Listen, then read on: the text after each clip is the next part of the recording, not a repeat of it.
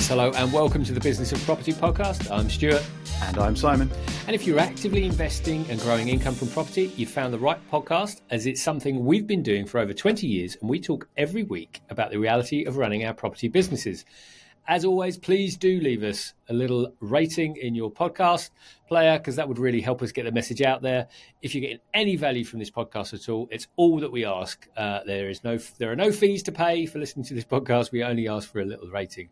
This topic uh, this week, we are talking about uh, what to do before your fixed mortgage rate ends. And last week's podcast episode, we were really talking about, is twenty twenty-four a good year to sell your property? One of the reasons that you might want to sell, or people will be thinking about selling, is because the fixed rate mortgage is coming to an end. And we know, we are aware that, um, you know, not, not everyone has mortgages. Um, that, you know, I think it's around a third of people have mortgages. So not, not everyone will be thinking it for that reason. But we know the majority of people that are investing are using mortgages because it's a, um, you know, one of the best forms of leverage to get uh, the best bang for your buck, which is why we talk about this sort of stuff. So one of the reasons we thought about uh, this topic is because uh, because of people coming out of fixed rates, going on to higher rate mortgages. And Simon, what's, I guess, the first thing people need to be thinking about on this particular topic? Well, I think before you can worry about anything else is you need to know when your fixed rates are ending, and indeed so what your mortgage products are generally. And if you've got one property in your portfolio, this is probably not very hard to keep track of. You might might just have it in your head. You might might know when that mortgage is coming up for renewal, or the fixed rate is due to expire, I should say. However, if you've got three, four, five, maybe more than that, properties and mortgages in your portfolio, there's a very good chance you're not going to remember those, or not going to remember the, the dates that you need to be concerned about for those. And and that's when you really need something else to help you remember those. And and I'm I'm obviously going to be a, a fan of using Patma for doing this. You can put all your mortgage details in, put in the dates that fixed rates expire, and it will email you and give you alerts and things to make sure you're aware of that well in advance of that date. So when, when you set up the mortgage, you can set that date two years, five years in the future, and Patma will just remember and will let you know well in advance, so you've got to, got time to do something about that. But even if you're not using Patma, make a spreadsheet, make a document that you can check frequently, and make sure you've you've on top of the dates for your mortgages.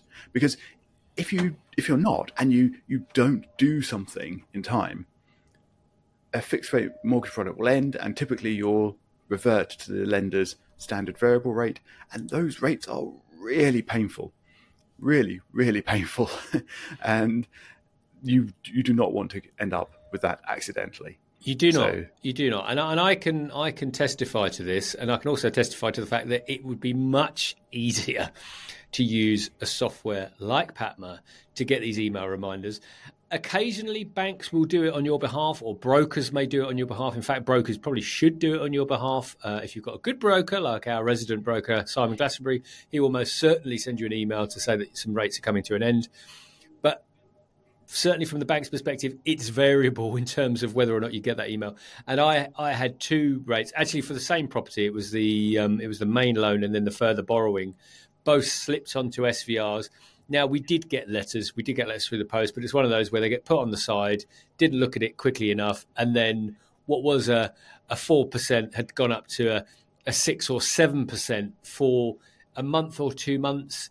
And just in terms of the actual values that, that that took out of that profitability of that property, just for those month or two months is is significant. So although it's one of these where you say, well, yeah, yeah, thanks a lot for that. This is great advice. Of course, we know that. But it is really important, because I know that I'm not alone in having missed uh, missed when these rates change. No, exactly. And as you say, the, the bank will, will generally send you a letter, but they might send it to you just a month or a couple of months in advance.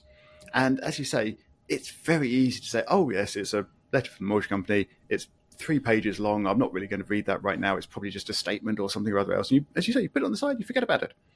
And and you need to to make sure that you, you, you don't. And if you've got a separate system that's going to specifically say fixed rate, coming up for expiry, and it's, it's going to be a much shorter, clearer message, then I think that's a, a an important element.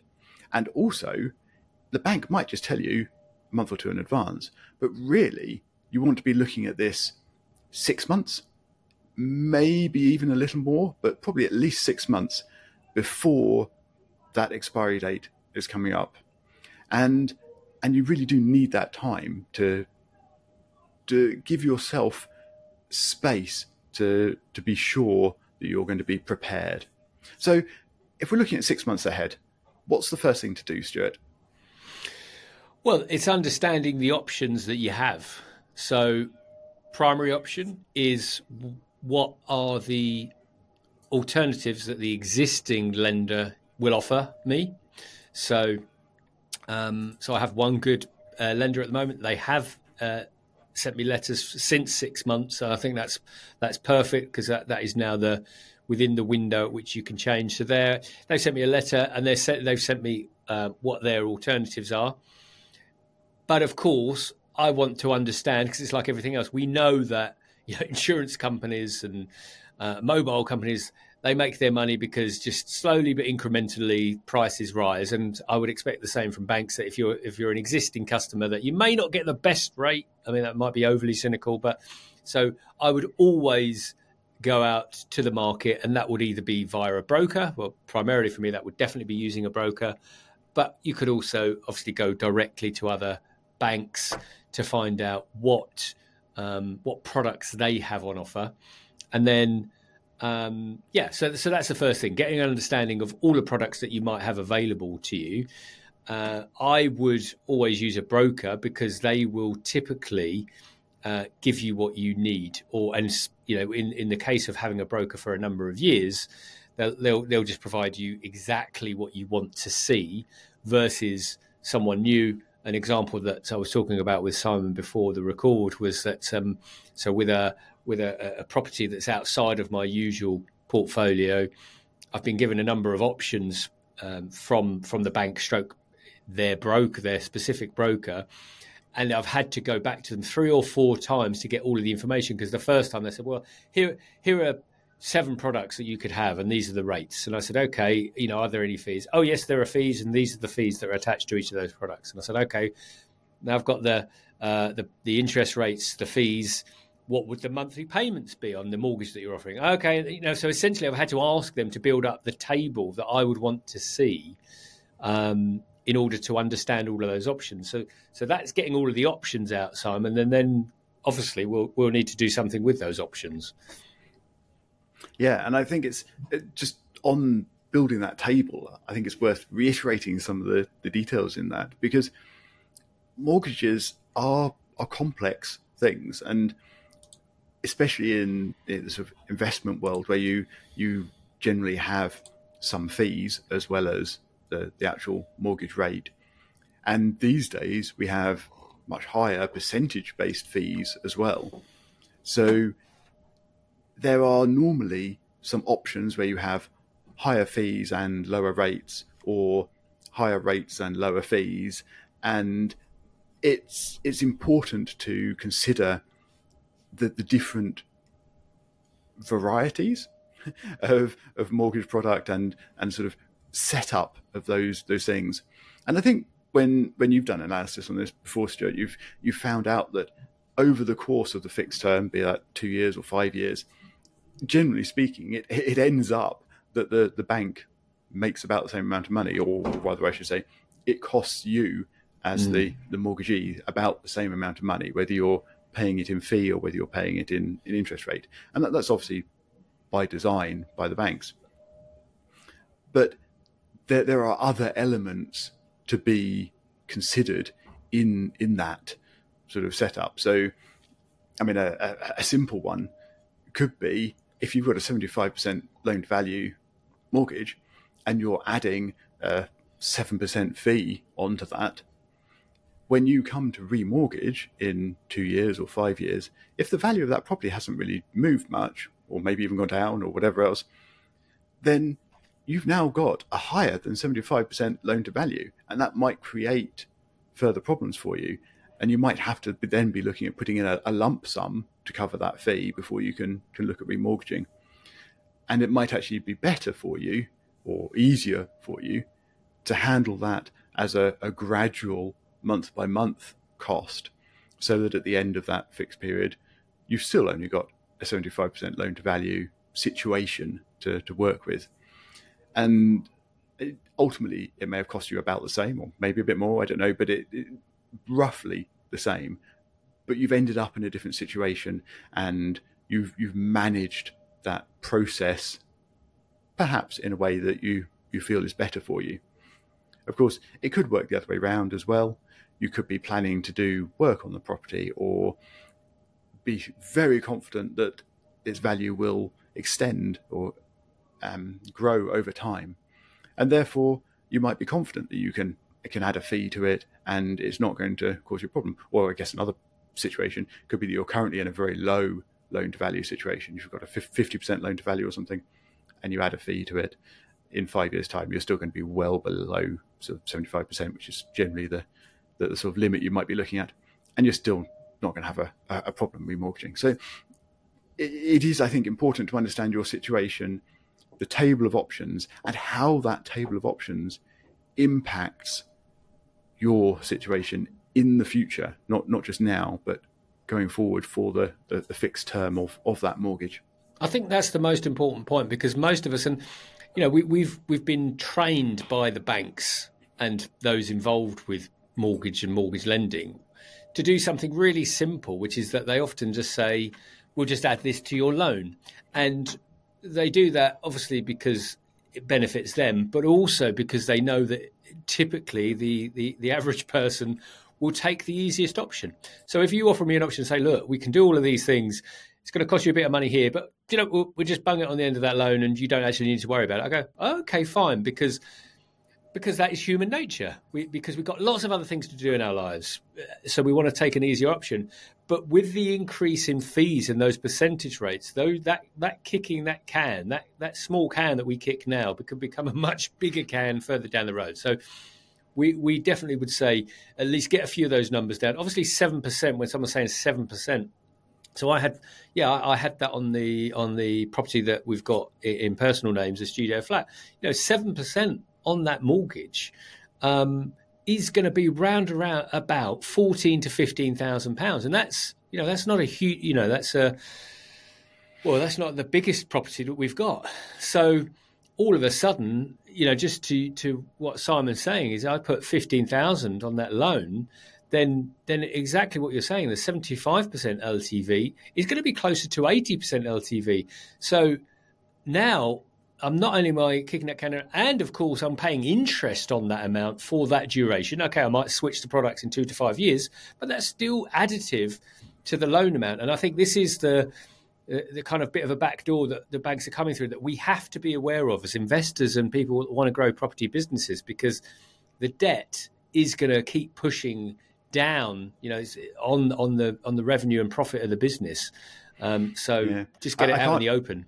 Yeah, I can't I can't help but feel that they're that the banks are sort of solving their immediate problem or, or crisis now in the in the mortgaging market, whereby a lot of investment properties don't meet the stress tests at the current sort of real mortgage rates.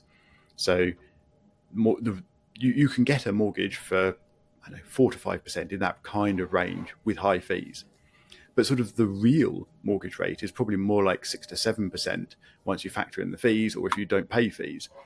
And and the, the stress testing restrictions just don't work at that kind of of level, especially for a lot of existing mortgages that are at seventy-five percent or sometimes even higher loan to value. And and hence the banks have come up with this this wonderful wheeze of uh, of adding high fees and hence being able to charge much lower ongoing interest rates and therefore satisfy the stress test. But as you say, they're just kicking the ball down the road. And in two years, five years' time, I think they've they will have ended up creating a whole new problem where now the, the loan to values are all wrong and where where you can't meet loan to value or stress test situations or, or requirements, I should say. And yeah, we're gonna we're gonna end up with a whole whole new problem arising in just, yeah. just a few years' time. And and and but they'll also have trained a lot of people to accept that fees are a thing, you know. So after a year or two, we'll all kind of just accept fees, whereas once they didn't exist. But I think this mm. is a really good place to talk about the fact that, we, you know, we've talked about interest rates and, and how they're, they're now being managed. And I know that a lot of people's perspective, mine included, most definitely, is that we keep looking back at what was, thinking, well, maybe I can just hold out for when the rates go down to three percent again, or I can get my two point five percent. And I think no, no, no, they're going down to half a percent again. That's where they're definitely heading. And I'm sure they'll be there in a year or two's time. I'm holding out for that. But the, what we need to remember as investors uh, in property is that what was before was the abnormal period, and that this period is now in, we're entering normal intra- interest rates again. And I think if you can come at it from that angle, things get a little bit easier, because I think a lot of us get reticent to make decisions and choose things because you're thinking, oh, so, for example, I have um, been receiving letters from, from an existing from an incumbent mortgage lender that says you can sign up for your mortgage now. It's now four point seven nine. And I'm and they're saying, just just sign here today and it'll all be yours. And, and this was like two months ago. I've waited two months. Now, guess what? Two months later, they said, actually, that offer is now four point five nine. So we've saved you zero point two. But please do sign today. You can always change your mind. Now, one thing is I know that they, they, they, they're expecting me to sign up and then just think, you know, set and forget and not come back to it, which is probably true if I do it, which is why I'm not signing it. But equally, from my perspective, I, there's part of me thinking, well, what, what if they do go really low again? I don't want to miss out on that. But of course, I have to accept that it, it's unlikely to happen, you know, to the to the degree that I want it to. So I think just as investors, it's a good reminder to say, look, we are in normal situations. Uh, this is should be now seen as normal in terms of the current interest rates and the Bank of England rate, regardless of what happens in the next eight to twelve months. So, you know, don't let that particularly, uh, you know, force you down a road of, of holding out, you know, when, when you're making these decisions about what to do with your mortgage. I think that you, you raise a very important point there, though. I mean, apart from the, the, the banks trying to encourage you to make a decision early because they know that once you've made the decision, you, you probably won't revisit it.